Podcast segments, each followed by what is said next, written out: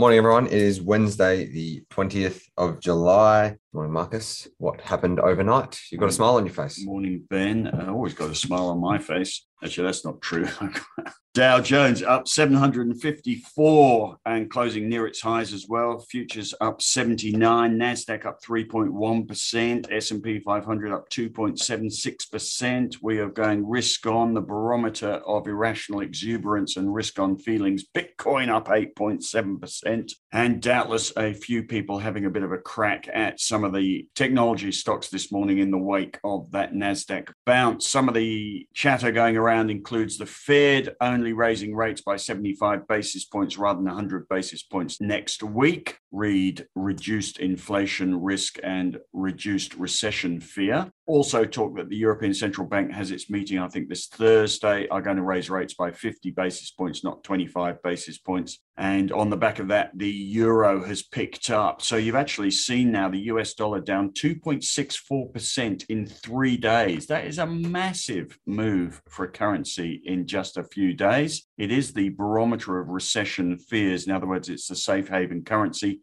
the more people are worried about recession, the higher the US dollar has gone. And now it's coming off the tops. It is one of those indicators that we will see at the top. The US dollar will come off when the market starts to bottom, and it has come off for three days. Bit early to say that's it, but an interesting indicator. There's also, with the US dollar going down, a bit of relief in metal prices, although they haven't done much today. Copper's up 6.8% in two days, nickel 13%, aluminium 5% you can see a few people will have a hair trigger on the resources sector buying and may pull a couple of things today. Otherwise, banks had a solid night in the UK. We were talking this week after the ANZ purchase of Suncorp that there's some value appearing in that sector with 9% gross yields on ANZ, for instance, and banks generally doing well across the board. US results overnight, Twitter up 2.8%, Netflix 5.6%, and a few others as well, generally okay results. The other bit of news is that Gazprom are talking about turning on the pipeline, which they cut to 40% capacity going into Europe. And it is due to come back on July the 11th, according to a news wire coming out of Russia, which is interesting. That might reduce inflation fears a bit. The oil price has actually gone up overnight, but the gasoline price in the US is below $4.50 for the first time in a while. Ukraine war doesn't get any better as Putin meets the supreme leader Ayatollah al Khomeini in Tehran. And that is probably it. All eyes on the FOMC meeting next week. Will they do 75 or 100 basis points? And on the ECB tomorrow night. Very nice. Thank you, Marcus. Tom, how's it going locally today? Thank you, Ben. Our market having a good day. 81 points to the good when I took my notes. Tech and consumer discretionary outperforming block up 5%, SQ2,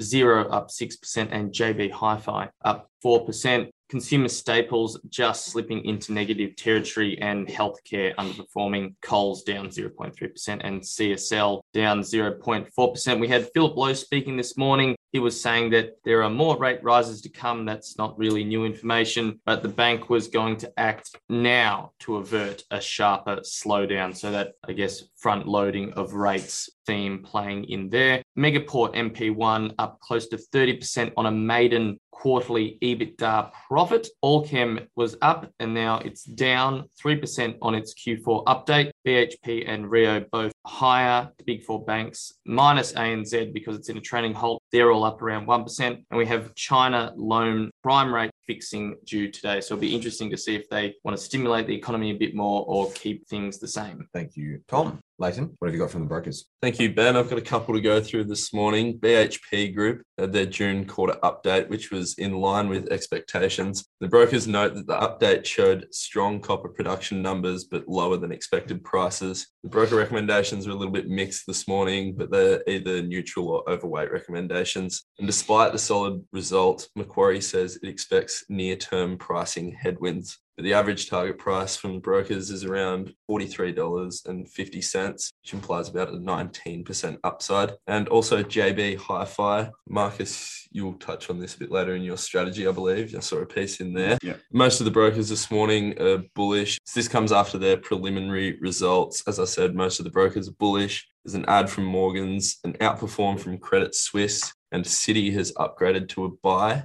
Macquarie is more cautious for FY23 given the rising inflation and interest rate outlook. They've got an underperform recommendation and a target price 2% below the current market price. But the average target price from the brokers that have updated this morning is $47.32, which implies about a 13% upside. Thank you, Ben. Very nice. Thank you, Leighton. Morning, Henry. What are you writing about today? Morning, Ben. Just talking about something that we talk about on Ausbiz a lot, which is the nibble, which is a bit of an accumulate, and the fact that I am putting some money to work today in some of the lithium stocks, the resource stocks generally, also in Bubs, which I've talked about, good quarterly today, and uh, showing the effects of that operation fly infant formula to Joe Biden's house, which is obviously paying dividends for Bubs as well, noting that certainly there are some bargains around and playing the hot tub time machine with uh, long short fund LSF, which does tend to lag a little bit, and one specky lithium stock as well that could be interesting. And lithium is still the word as far as I'm concerned. And we did see the chairperson of Tesla the other day, the Clean Energy Summit, talking about the unique opportunity that Australia has. We are already the world's biggest producer of lithium. And for those of you who have been watching, Chile has just put a big super profits tax on copper in their jurisdiction. Chile is the second biggest producer of lithium. So you think if they're doing copper, it's only a matter of time before they look to lithium as well, given the elevated prices. So we are in a unique position to be a supplier of battery materials and just listing the top seven producers of lithium around the world in terms of companies. And the one that stands out, which has the JV with the Chinese, of course, is IGO, but too big for the small caps. But Pilbara and AKE on the list there. I already own Pilbara in the small caps, but adding to Liontown and also buying a gold stock today as well, Dacian Gold, which gives you an intro into Genesis Minerals, which is run by a bit of a doyen of the gold mining sector who's putting the band back together. And we spoke about that yesterday, so adding that one as well. So good market today, putting some money to work, risk off. It's time to nibble. As always. Thank you, Henry. On to our fresh ideas today. Chris, you've got a chart of the day for us. Thank you, Ben. Like Henry, when the, I saw the market had rallied overnight, the first thing I thought about was lithium. It seems I've backed perhaps the wrong horse, at least at this point this morning. I've taken a look at Allkem off the back of their activity report. Seemed to me to be pretty good. Obviously, the market was wanting a little bit more, but they had record production of spodumene concentrate at their Mount Catlin project. That's their big one, of course. They also generated record revenues in the most recently completed quarter and had gross margins of 84%. And they went on to say that demand for spodumene remains robust and concentrate pricing in the September quarter is expected to be higher than in the June quarter. So it all read pretty well to me. The brokers like it as well. Target price is 10 to 70% above the current market price. Like I said, it's down a little bit this morning, 3%, but this is one that I still like. And I think lithium is a good space, conferring with what Henry was saying earlier. Very nice. Thank you, Chris. Tom, you also have a fresh idea for us? I do. ARB Corp, they make the four wheel drive add ons that I'm sure Chris likes to put in his car. And this comes off the back of the JB Hi Fi really strong preliminary results. And the idea that Henry also talked about yesterday was that the consumer is really strong. And we had the RBA out yesterday reinforcing that idea. Household balance sheets are in a very good shape. They've built up solid buffers to combat that higher inflation and higher interest rates. And looking more to ARB, it's the dominant player in its category. And while we do have higher costs and product shortages are expected to color the results on August 23, there isn't a high bar for the company to beat. Management has a positive outlook, believes it's well positioned. Brokers like the business. The average target price implies upside of more than 26%. The technical picture is improving, so I'm saying it is one to look at, Ben. Very nice. Thank you, Thomas. Before we go on to strategy, just quickly, we've got our weekly income investors section in the newsletter. Having a look at the dividend portfolio over the last week, no changes, though we are maybe getting a little bit itchy feet as the market has a good day. One of the main concerns is market bottoming question mark. We've also got August reporting season coming up, which will of course bring with it the dividend announcements, which we will be very attuned to. Our performance last week lagged a little bit because of that extra cash, which is why that question is coming up a bit as well. No dividends on the radar at the moment, but looking at the calendar, Rio kicks things off with their results announcement next Wednesday and distribution announcement alongside alongside that, while CBA on the 10th of August and BHP on the 16th will be the most widely anticipated for the dividend portfolio. Going forward, we've also got our weekly look at the dividend portfolio X-ray, which is not changing a whole lot at the moment, but we'll expect a bit of action come results and update of all the numbers behind it. So bit to look in there for the income investors. Marcus, what you got strategy? Yeah, worth saying this is the moment, isn't it, for income investors to wonder whether to top up ahead of results. And I would say that we're, of course, talking on a good day. We could have a shocker tomorrow, but there is definitely value appearing in some stocks, as Tom pointed out on Monday with things like JB Hi Fi on a 9% yield. There is value appearing. The banks seem quite settled. Michelle Bullock yesterday talking about household debt and how we have asset prices underwriting debt at the moment. In other words, there's very little mortgage stress. The banks seem reasonably comfortable. We only have the CBA's dividend coming up, um, but you can see that we are at a good point to think about buying rather than at the top of the market ahead of the results season. The, the game, of course, I would just tell everybody the game, of course, with results is that if you are looking to buy for a dividend or strip a dividend, you can wait for the results to come out and then decide after the results, once the company has been de risked with results, then decide after that to buy for the dividend. So the technique for the nervous income investor is to wait for the results, have a look at what the brokers have to say about it the next day. You have to wear whatever the share price knee jerk reaction is on the back of results. But after that, you can buy safely with the dividend coming up and the stock has effectively de-risked itself for three, six months. So that might be the technique for nervous income investors at this stage in the game. Otherwise, strategy today, I've had a look at a few charts and the obvious message is that there is no technical or it is far too early to decide to buy anything on a technical basis. If you have a look at the Nasdaq, S&P, the banks, resources sectors, there is no technical improvement, a material technical improvement to say you should go and buy something.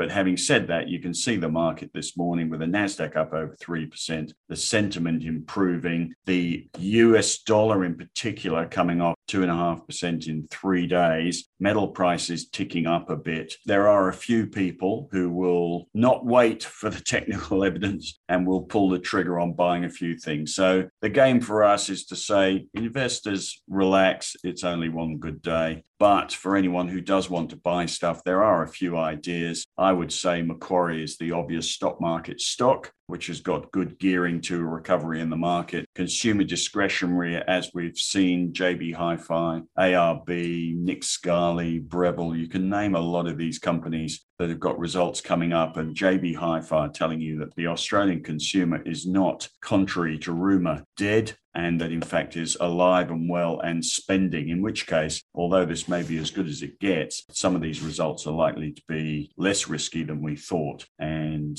as the market goes risk on again, they are stocks that have been absolutely pummeled, so might now see a bounce. And in the technology sector, obviously, some of those stocks will bounce. I'd stick to the quality end, things like Xero, Computershare, Seek, REA, Carsales, DHG, that sort of stuff. But plenty to buy if you wanted to pull the trigger at this stage. At this point, it is only trading. Haven't done anything in the strategy portfolio yet, still in cash, but I'm certainly thinking about it. And if you have a look at some of the ETFs that have started to move, you can see it's the obvious ones. The ones geared to the market, geared to the NASDAQ, have started to pick up. It's a one or two day thing, but clearly some people will be interested in having a crack at this point in time. And that's about it. Main message was a bit too early to go hard.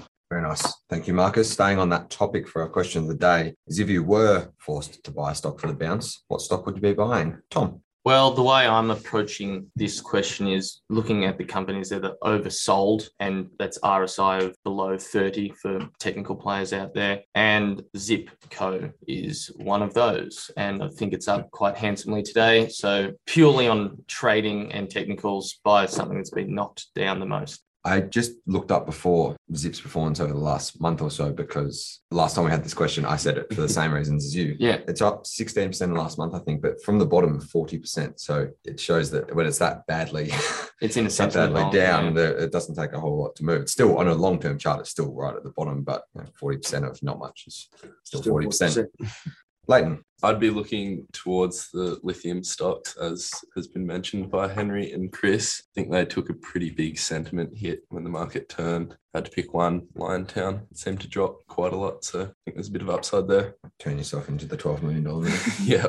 Very nice. Chris? Marcus mentioned it earlier. I'd be taking a look at Xero, up seven and a bit percent today. Just again, talking about the technicals, it has bounced off the lows around 75 and is now back up towards 90. And as it has been rallying off those lows, volume has been picking up as well. So more and more people interested in piling back into this one, it seems. Thank you, Chris. Henry? Interesting. I guess the ones that will run hard and fast will be, and we're seeing this because volumes are still very, very light. I have to say, when you look through the, the stocks that are moving and shaking, the volumes are pretty pathetic. Volume on the ASX is pretty pathetic, as it is in the US. There's more machines playing at the moment than there are humans, I think. Zip is one we did highlight back under 50 cents with the big cash pile they've got. So that's going quite nicely. But I would look probably, if you want serious bang for your buck, I would go through the top shorted stocks and have a look there. We saw Lake Resources, which got walloped with that JCap report a few days ago. That was up 13% yesterday. There's 9.6% of the register shorted. Same with things like Polynovo, even Kogan. Mesoblast has been on a big rally at the moment. That's 8% of that is shorted. Then you look at the big daddy of them all in terms of short position, and that is Flight Centre. 15.8% of that stock is shorted. And I'd also look at something like EML Payments, which has got problems, but also has got its attractions. 10% of that one is shorted. So I would look through that top short list. And if the market does rally substantially, that is where the robots will go because they don't want to get caught with their trousies down when the market does rally. Some very good points there, Henry. Thank you very much. Marcus, what stock are you buying? Well, let me give you some ETFs, the obvious ones, and this is not based on anything other than terrible performances whilst the market's been going down. So they're likely to have a decent bounce. Let me give you LNAS, LNAS, which is the ETF ultra long NASDAQ. Then you've got GGUS, which is the BetaShares Geared US Equity ETF. Then you've got GEAR, G E A R, BetaShares Geared Australian Equity. Then you've got OZR, which is ASX 200 Resources. Then you've got QRE, which is a BetaShares as opposed to Spider Resources ETF. Then you've got Small Ordinaries, SSO, and that will probably do you. There are plenty of others, but those are the ETFs that have done the worst as the market has fallen over and will probably bounce the most should the market bounce. Very nice. Thank you for that list. And mine would be a stock that has been sold off and sits within technology, which has been walloped, but also has a good story behind it in WiseTech. So I think regardless of what happens with the supply chain issues we've had are going to probably cause a significant change in that industry and WiseTech seem fairly well placed to benefit from that. So that's Haven't WiseTech already had some sort of That's- trading update they did, recently, which was de-risks their results? and it was uh, Upgraded guidance. yeah, the upgraded guidance. So Okay. and they're up three percent today, I think, and they popped on the back of that as well. So they're up a little bit already, but in terms of having a, a story to fall back on, even if the trend turns around, that's one I, I would be in. And the other one, of course, is Macquarie, which I haven't mentioned, but they're up 3% It's almost a today. as given whenever that It's, question's a, it's a asked. given, isn't it? Very nice. Thanks, guys. See you tomorrow. Thanks, Dave. I was playing golf at the weekend with one of my friends who has been listening to our morning meeting podcast for free for the past year, and he was looking a bit sad. And the reason he was looking a bit sad is because from the 1st of August, the Marcus Today morning meeting podcast is going dark.